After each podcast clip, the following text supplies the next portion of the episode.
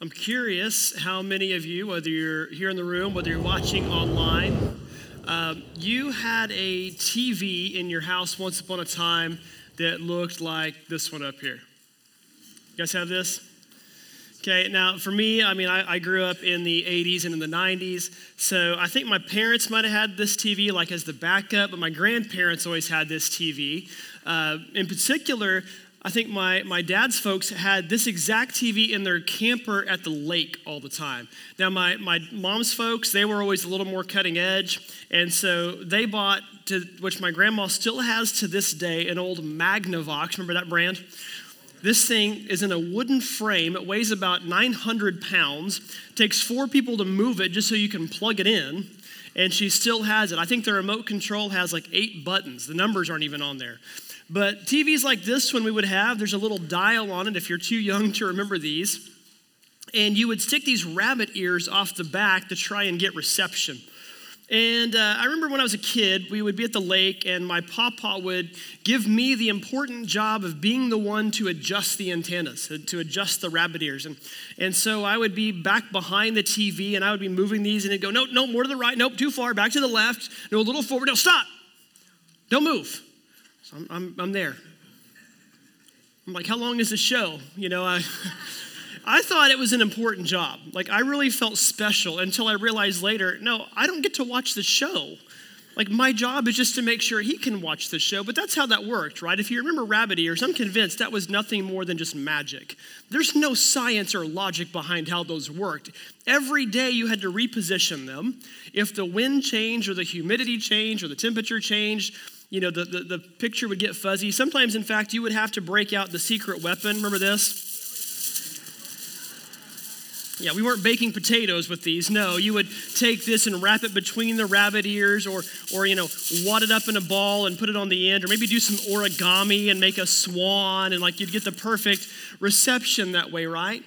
What do we have today? Well, here's a baseball game in high definition on a device that fits in my pocket. I can watch this live instead of preaching. So give me a couple minutes and we'll see what Pennsylvania does here in this Little League World Series game, right? That's what we have today. And I can get high definition on this device so long as what? I'm connected, or close at least, to a good, solid connection. We think about this because that's kind of a good metaphor, if you will, for understanding our place in life. Like how many of you, let's just ask the question, maybe you're there right now, or maybe this has been something that you've dealt with in your past. How many of you have struggled to figure out what God has in store for your life? Anybody? Should be most of us raising our hands. Like maybe it's not even the big picture, maybe it's the little details, but we've struggled to figure out what God has in store for our lives. And all of us, whether you're really deeply spiritually connected to God or not, I think this is all something that all of us think about and talk about. We all talk about what the plan is. I mean, we ask little kids, what do you want to be when you grow up? I can ask my daughters that. My 10-year-old says she wants to be a marine biologist, or at least she did, until she realized that she has to go live out by the ocean. Like, she wanted to be a marine biologist in Kansas. Like, I got something to tell you, okay? I'm sorry. Sorry to break it to you. My middle one wants to be a teacher, but she doesn't want to go to college. So if anybody knows how to become a teacher without going to college, let me know so I can pass that on to her. Titus, my youngest, wants to go to Mars, so I'm assuming that means he wants to be an astronaut. We'll see how that goes. He's pretty determined. That might actually happen one of these days. We ask this of kids, but we ask this of older kids too. We're getting ready to start school again. Kids going into their senior years, what's the plan? What's next? What do you want to major in? Where are you going to go to college? What's the plan you have for your life? We ask these questions. And we ask this because if you believe in God, you understand this truth. We have a plan. In fact, it says in Ephesians chapter 2 that we are God's handiwork. That's what Paul writes, that we're created in Christ Jesus to do good works, which God prepared in advance for us to do so. What it's telling us is that before God created us, he had a plan for us. He had a path for us to follow, and that he created us for that specific task. And this goes beyond even just those who have a faith in Jesus. Everybody's trying to figure this out. Maybe you use the phrase like me saying God's will or God's plan seems weird to you. But some people say, well, what's the world have in store for me? What's the universe have in store for me? And we use things like horoscopes or we read tea leaves or we listen to fortune tellers. Sometimes I think we even let our food talk to us. Like, anybody ever got a message like this? Where's that next one up here? Ever got a message like this?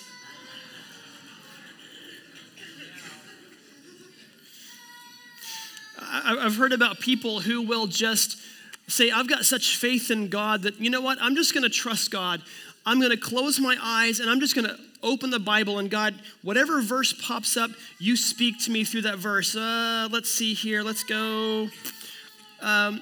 If the Lord of heaven's armies have not spared a few of us, then we would be wiped out like Sodom and Gomorrah. Like, okay, God, what are you trying to tell me there in Isaiah chapter 1? Like, we just blindly follow, right? But it's because we're all trying to figure something out. What does God have in store for me? We're starting this brand new teaching series today, simply called Finding God's Will in Your Life. And this is a series that we're going to start today. It's going to go over the next 4 weeks as well. And let me just tell you this. If you showed up today and you heard me say this, and you're like, dude, this is perfect. I need to know this. I've got a buddy I've been talking to, and he's like, I don't know what God wants in store for me next. I'm like, great, be here Sunday. We're going to talk about this. Let me just let the cat out of the bag right now. If you're here like, man, I can't wait for this. Here's the big secret. What is God's will for your life and how do you find it? Show up the next 4 weeks. Sorry, it's the bait and switch. That's what we do, right? No, because what we're going to do today, I'm just going to give you an overview. This is a little different approach today. I'm setting up the rest of the series today. The next 3 weeks, we're going to take three, what I think are very valuable daily practices that we need to put into our lives so that we can start to hear God better. Because let me just tell you, we talk about hearing God. I have never audibly heard God's voice. I've never had that burning bush moment where God has spoken and it has been very clear to me. No, I need the flashing neon sign, and I don't get that. Like you probably want the same thing. I don't get that. I've never felt God actually grab my arm and lead me down a path like we might lead each other in a dark way. I've had to rely on how God has utilized what he's given me and who he's put into my life. So we're going to talk about that over the next 3 weeks, and then I'll come back at the end and tie it all together. How do we very practically put all this together so that we can figure this out? What I want to do today is, again, just kind of give an overview of what God's will is all about. So we're going to talk about three what we call kind of basic foundations to help you understand what God's will for your life is. Here's the first foundation about God's will. His will can be found. I know too often we'll hear people talk about God's will like, if he wanted me to know it, he would make it obvious. And I wish that was the case. But people often will give up because it's not so obvious. So like, well, obviously he doesn't want me to know what it is, because otherwise he would make it clear to me. But his will can be found. Here's why. God is a good father. He's referred to in Scripture as our father. And like any good father, he wants you to hear from him. Okay? I've got three kids. There's times I feel like a good dad, times I don't feel like a good dad. But those days when I do feel like a good dad, I want my kids to hear from me. I want to be involved with them. I want them to know there's good things in front of them. I want them to know that what I'm doing is for their benefit and for the best for them. Psalm 143, David prays a prayer, and he prays this: teach me to do your will, for you are my God.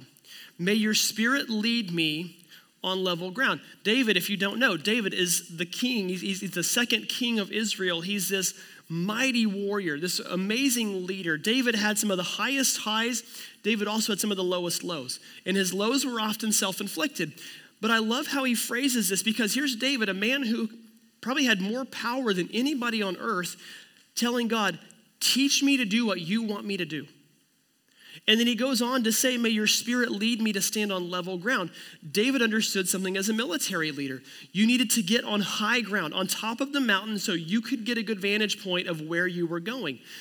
We think about this. When we're trying to figure out what we want to do, we want to see what's coming. We want to know what's out there. But David says, no, put me on level ground, because I don't want to try to control this. I want you, Father, to be in control. The New Testament talks about this as well too. The Apostle Paul writes to the church in Colossians in his introductory prayer to them. He says, we continually ask God to fill you with the knowledge of his will through all the wisdom and understanding that the Spirit gives so that you may live a life worthy of the Lord and please him in every way. I'll be honest, this is a prayer that I pray over you all a lot. That if I were to write a letter to you, I would probably write something similar to this. I want every one of you at Crossroads to know what God has in store for you so we as a church can know what God has in store for us, so that we can live to the fullness of what he has out there for us. That's what Paul prays. Now, think about this. If God's will couldn't be found, why would David pray this and why would Paul pray this? And moreover, why would Jesus, when he taught us how to pray, include these words in Matthew 6, your will be done? We read the Lord's Prayer, your kingdom come, your will be done. God has a will for you. He wants you to know what it is. And in fact, I would go a step further and say God wants you to know his will even more than you want to know it. I trying to explain this to my 10-year-old who overthinks everything. No idea where she gets it, but she overthinks and overanalyzes everything. Say, Elsie, we actually want really good things for you even more than you do. That doesn't click with her yet. And as a parent, I get it now. I didn't get it when I was a kid, that my parents wanted better things for me than I wanted for myself. God has a will for you, and it can be found. Here's the second kind of principle or foundation to understand about his will. His will is good. His will is good. I think there's this misconception, especially if you are here and you're just not fully plugged in. Say you're here, you're visiting, you're online, you're watching. You come to church some, but you're just not fully plugged in. You may say, well, I'd love to, but man, it just doesn't sound that fun. Being a Christian doesn't sound that exciting. And I think there's this idea that God's like this cosmic killjoy. You hear that phrase, God doesn't care about your happiness. He cares about your holiness. And yes, that's true. But God isn't the kind who's just up there waiting to press the no button every time you ask a question. I love Parks and Recreation, and I love Ron Swanson. If you've ever seen the show, one of Ron's great quotes is, I love saying no. It lowers everybody's enthusiasm. That's not God, okay? Like, he's not just waiting to tell us we can't do this, right? No, he wants us to live a life that is full of joy, that is full of just life in general. See, I think sometimes I think of God like I think of myself as a father. Again, going back to this idea that some days I'm a good dad and some days I'm not. Those days I'm not a good dad are those days I get onto my kids for being kids. Go be loud somewhere else. Go play in the other room. Go to your grandparents. I don't want you here right now. Don't you dare judge me, because I know I'm not the only one who has said these things, okay? I know that's not the case. No, we have those days. Last night, we went to eat dinner for Elsie's birthday. Her birthday was a couple weeks ago. We finally had a chance to go eat for it. It was about a 20-minute drive home. And I think Jennifer and I lost count on how many times Titus said, hey, Mom. I'm not exaggerating when I say it was probably at least 50. Hey, Mom. Hey, Mom. And at one point, he finally goes, hey, Mom, are you listening? And she goes, no, I'm not. I think that we think that's God. Like, and probably he gets tired of his occasion. God, are you up there? Like, yeah, of course I am. No, God isn't just this cosmic killjoy that wants us to be miserable in life. No, he has a will for us. And Paul writes in Romans 12 that it's a will that we can test and approve. He says it's a good, pleasing, and perfect will. In fact, I would take it a step further from what Paul is saying here. God's will always lead to your best life. Now, I'm not talking about great amounts of prosperity here. I know there's books out about living your best life, and that's not what I'm talking about. No, living a life of his will lead you to fulfillment. We probably all know somebody who has a job that pays 6 figures. And they've got the perfect house, and they've got all the popularity, and something's missing. Why? Because they're not fulfilled. They're not doing what they were created to do. They're doing what they want to do. And that's what we often run into too many times. I think the people that we see, especially Christians, who are the most conflicted are those who are trying to live God's will, but they're still doing it on their own terms. You might remember a few months ago, we had the 3 chairs. That's the second chair person. It's the person who wants to do what God wants, but wants to be in control, wants to drive the bus. And you're going to fight with that all the time, because the more you try to take control and say, God, you might have something good, but I've got something better. I've got something more fun over here. The more you're just going to drift into a life of sin. And that's where it's difficult, because here's the thing about sin. Sin is fun. I've got some awkward stares right now, but let me just tell you, sin is fun. If it's not, you're not doing it the right way, okay?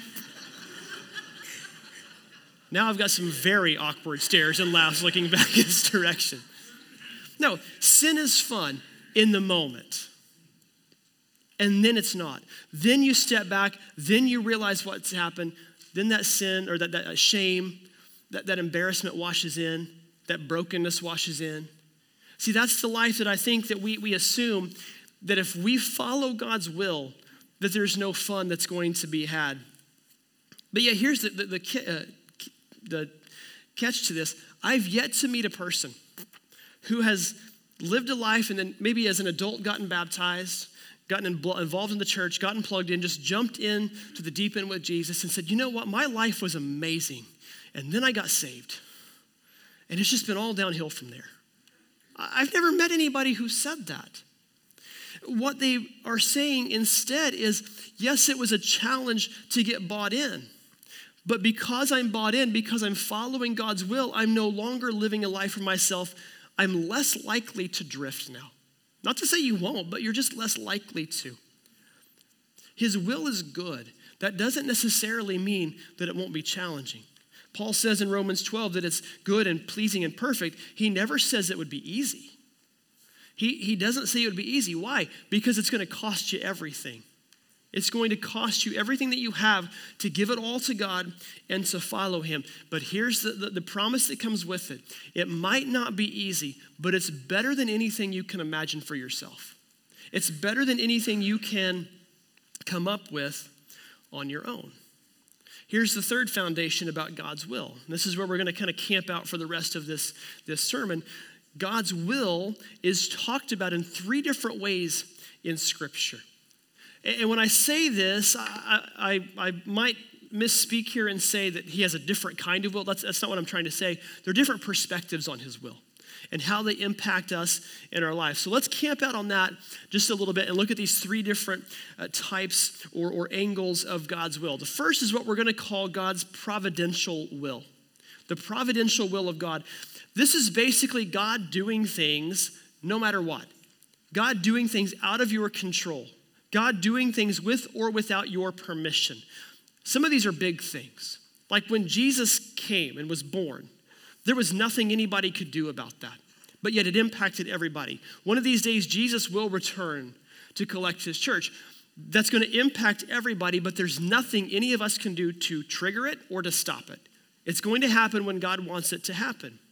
But we also read about specific examples in the Bible, and we know about specific examples in our own lives where God has used one of his people. And maybe he's used that person outside of their own will, but he's done something through them or to them or in them that they didn't ask for. We read one very early in the Bible with a man named Abram, who was 75 years old, and God says, hey, guess what? You're going to take everything that you've ever known, go move away from everything you've ever known and all of your people, and you're going to go to this new land. I'll tell you about it on the way, and start a new people. You're going to start a new nation. Just trust me. Or we read about it thousands of years later with a teenage girl named Mary, when God shows up to her and says, you're going, even though you're a virgin, you're not married, you're going to become pregnant, you're going to give birth to my son. That son's going to save the world. Now, I don't know what would have happened if Abraham or Mary would have said, you know what, God, thanks, but no thanks. I don't know what would have happened. Maybe he does it anyway. Or maybe, just maybe they already trusted God well enough that God knew they could handle what he was giving them. They trusted him enough to know that God was going to utilize them both for his good. That's a key thing here. The more you trust God, the more you can handle his providential will. When something happens in your life that's outside of your control, that is going to impact you, but is going to be, or you're going to be used for it. Kind of say it like this: if you don't already know what God is up to, you might miss what God wants for you. That's why it's important to always have the rearview mirror. We can always look back, even if it's hard to look back, even if it's painful at times to look back. If we see where God has brought us, we've got more faith in where God is taking us. Here's the second foundation for understanding what Scripture says about his will, the second perspective of it. It's the moral will of God. The moral will of God are the principles he gives you for right or wrong. You may say, well, there's some things I need to pray about. God, lead me in this direction. Yes, you should absolutely pray about the directions where God leads you. But you've heard me say, too, there are some things you don't need to pray about. Like last night, as a family, we were going to dinner. We didn't sit down in our living room before we left and say, okay, let's pray. God, you direct us. Where do you want us to eat tonight? Do you want us to go eat at Jose Pepper's? Would you rather us go to Italian? Or God, would you rather us go to barbecue like you normally do? No. I don't mean to say God doesn't care, but God doesn't care. Like, he provides food for us, right? I don't think it mattered where we went to eat dinner that night. But there are some things that may be big things that you still don't need to pray about because he's already told you what the answer is. Like, you can't sit there and pray, God, you know I have this dispute with my neighbor. If it's your will, I would love to go over and punch him in the face. Or, God, I know that things economically have not been the best and that things are tight right now, so would you please just show me the right way to go rob this bank so my family can be... No, he doesn't need to tell you to do that or to not because he's already told you we can't do those things. That's kind of what the moral will comes in. There are some things that in his word, he has already shown you the difference in right and wrong. But where it starts to become tricky for us, especially in our culture and our society these last few years, is there is a lot of confusion over what the Bible says versus what our government says. And I'm not picking on any one government. I'm meaning this in general as we have looked back the last few years and as we move forward. The Bible is very clear. 1 Peter says it, Romans says it, to follow the laws of your government. And this morning, for example, as we drove here, every single one of us driving here shared one thing in common. We all passed a little white rectangle on the side of the road that told us how fast to drive. And how many of you actually obeyed that law? That's what I thought. I obey it at times in my Jeep because that's as fast as my Jeep will go. The only time I break the speed limit is when I'm going downhill with the wind at my back in the Jeep. But you know, some of you are like, oh, that's just a suggestion. You know, like, that's not really what we're supposed to do. No, there's laws that say that. Or there are things like taxes that we have to pay. And you say, well, I don't really like what my taxes go for. Like, well, you're not given that option. We pay them.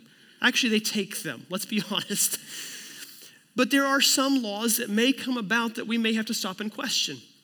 Because when those laws suddenly violate God's word, that's when the moral will of God kicks in. That's when we may be faced at some point, like we talked about a few weeks ago with Shadrach, Meshach, and Abednego, that we're commanded to do something by the law that goes against God's word. And so you may say, well, the government should follow what God says, so that's what I'm going to do. Make sure you know what God's word says before you say that. Make sure you say it, because here's the truth about God's moral will. His moral will never contradict his word. His moral will, if you're feeling led in your heart, like, well, this is the right thing to do. Okay, what's the Bible say about it? What's Scripture say? Not what does Kurt say, not what does the church say. No, what does the Bible say? If you got a question, maybe we can figure it out together. But the Bible is the expert when it comes to figuring out God's moral will. Here's the third angle of his will that we're going to look at. It's his personal will, the personal will of God. This is the one you're probably more interested in. This is the one you probably showed up for and are excited the next few weeks for, because this is about the direction that God wants for your life. And this is the one that can be the hardest to figure out, and to be honest, might push some people away at times when things don't go the way they think they should. But we need to remember what God has told us and what's been spoken to us. We read in Proverbs 3 that we're to trust in him and to not lean on our own understandings. And in fact, it goes on in Proverbs 3 to say that we should seek his will that will lead us in the right direction. It says we seek his will in all that we do, and he'll show us which path to take.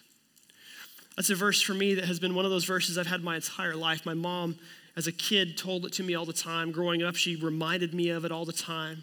In high school, going into my senior year, when I was being asked those questions, what's next? Where are you going to go to college? What do you want to major in?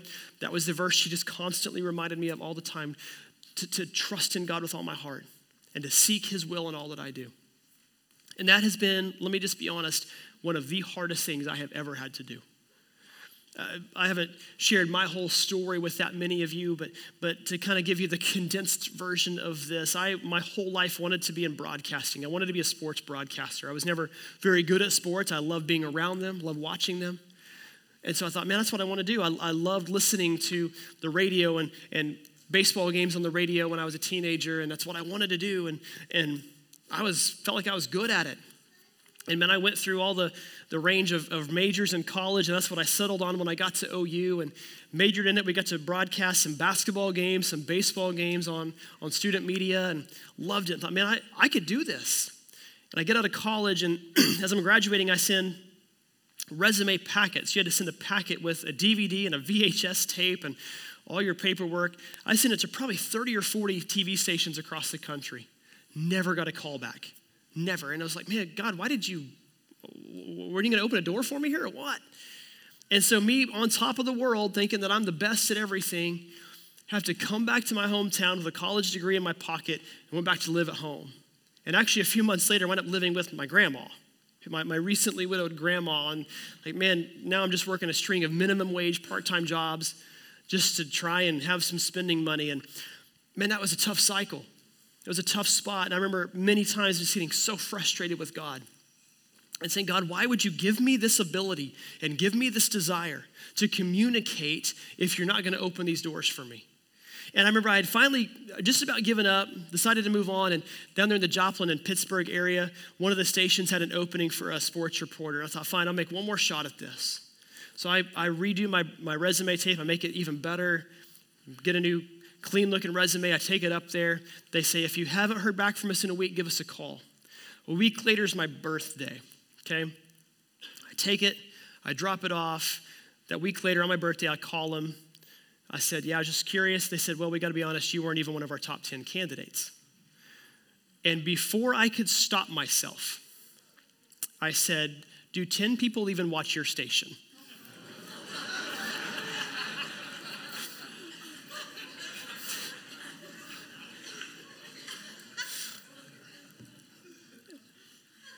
I'm not perfect. I'm sorry. I know you all thought that.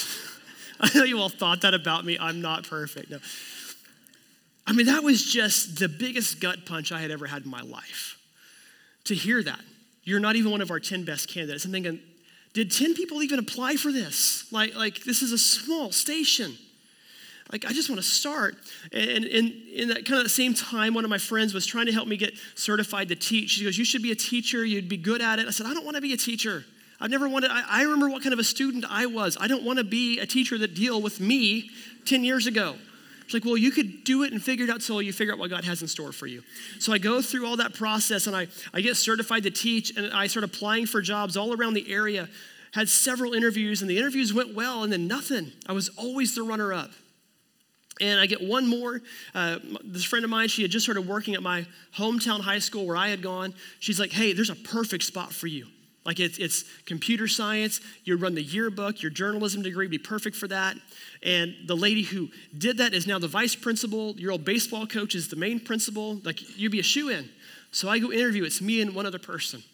And the next day I get a call from Coach Fretwell. He goes, I'm sorry, Kurt, you didn't get it. He's like, if there's anything I can do, let me know. And I mean, I go from high to low. The next day he calls me back. And he's like, The job's yours if you want it. And I remember telling my dad, it's like, well, I got the job. He goes, what happened? I said, I don't know, and I don't care, but I got the job.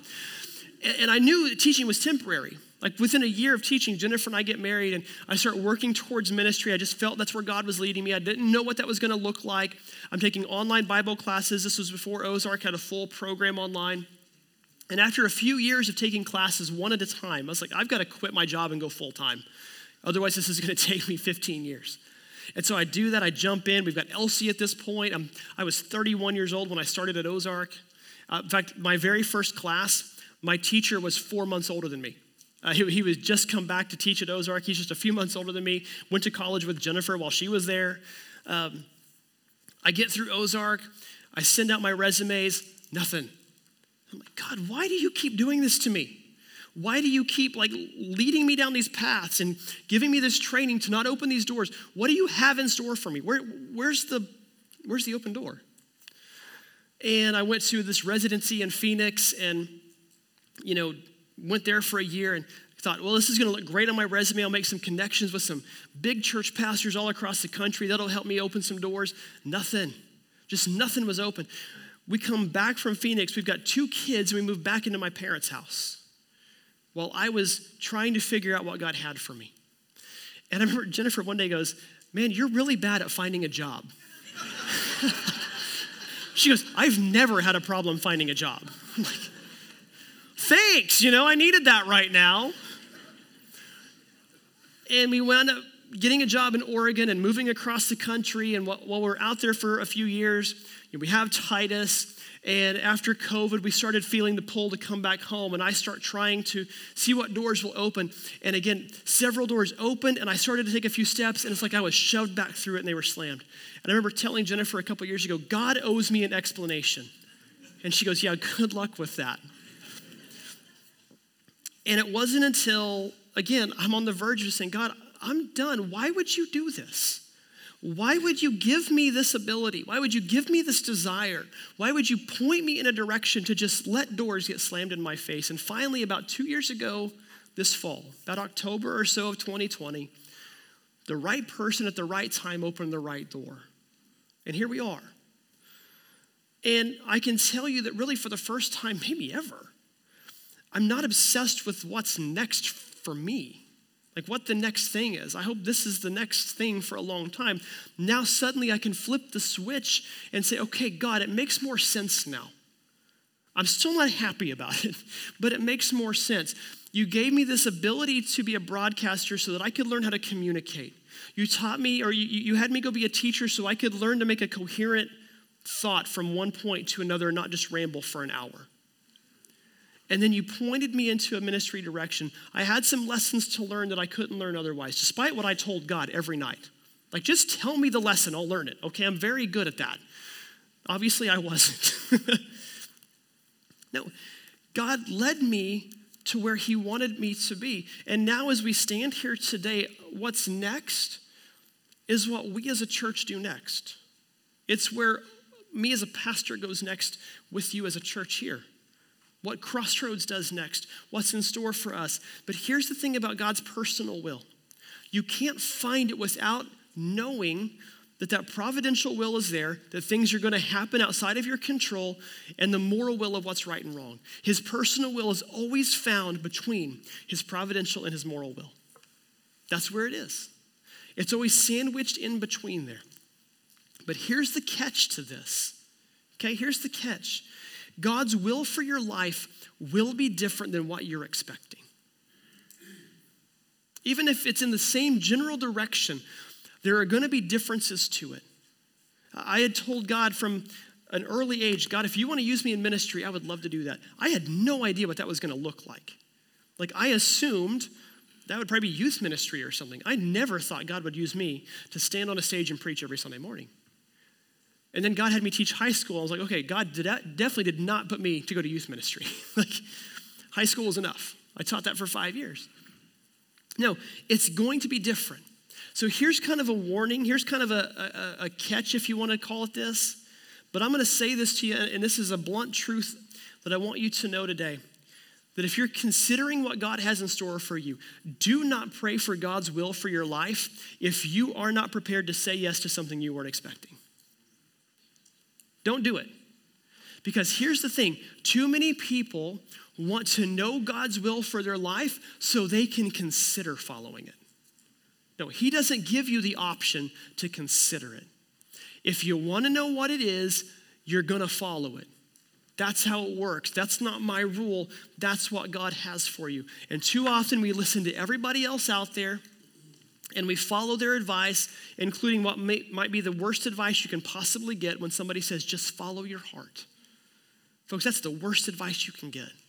They mean well, but it's the worst advice you can get because if you're like me, your heart is deceitful, it's corrupted, and it will lead you in the wrong direction, and it will do it gradually. It'll do it so slightly that you don't realize it's done it until it's too late. Your heart wants what's good, but ultimately your heart wants what your heart wants.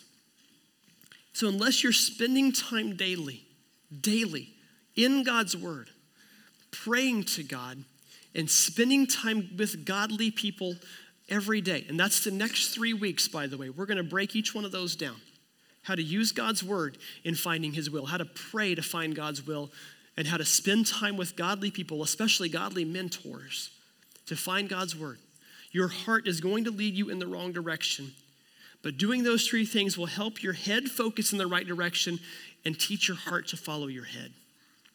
See, here's the truth of the matter. God is always speaking to us. It's just a matter of if we're paying attention. No, he may not audibly talk in your ear. I've never, again, had that burning bush moment. But he's talking. And too many times we think God's silent. But the truth is that the issue isn't that God doesn't speak. It's that we won't listen or that we don't know how to listen. The next 3 weeks, we're going to teach you how to listen and how to see and how to watch. But too often, we're too much like my middle child. Love her to death. She's one of the sweetest children on the planet. She does not listen to anything. And it's not that she's just choosing to ignore. It's that you will tell her, Amelie, would you go upstairs and tell your brother it's time for dinner? And between where I tell her and up the stairs, she forgets why she was going up there and she gets distracted and we'll find her in her room playing or reading or doing something else. Like, that's just Amelie, and we are the same way. God will tell us something, and 5 steps later, we've forgotten that we ever even had a conversation with him. No, we need to listen, and we need to pay attention, and we need to do what we're told in Proverbs 3, to trust in the Lord with all your heart and to not depend on your own understanding. My goodness, that is me. To not depend on my own understanding, to seek his will in all that we do, and he'll show us which path to take. The takeaway today is a little bit different. It's a prayer. But I'm going to give it to you on one condition, that I don't want you to pray this prayer unless you mean it. And unless you're willing to do what God answers in the prayer. Ready for it? Here's the prayer I want you to pray. It's a question I want you to ask God. God, I trust your will is good. Will you reveal it to me? Because here's the catch. I only want you to pray that prayer if you'll give this answer or this follow-up question. Whatever it is, I will follow. Let's pray. Father, we are so grateful that you have a plan for our lives. We're so grateful that you have something in store for us that is better than we could come up with on our own. A good, perfect, and pleasing will that you put in place before you created us in our mother's wombs. So God, I just pray today that you would reveal that to us in a way that we can see it. But God, because we open our ears and our eyes to you only, we would find it. That we wouldn't try to control it on our own. That we would be receptive to what you have. But God, more than anything, we would submit and surrender to it. God, if anybody today is struggling to figure out what you have for them, speak into their hearts. Give them patience, number 1. Give them trust, number 2. And understanding, number 3, that you're in control. And God, help them to understand what that is. Help them to find the ways, as we're going to talk in these next few weeks, to listen and to see and to hear from you. God, we're so grateful for you. We pray this in your name. Amen.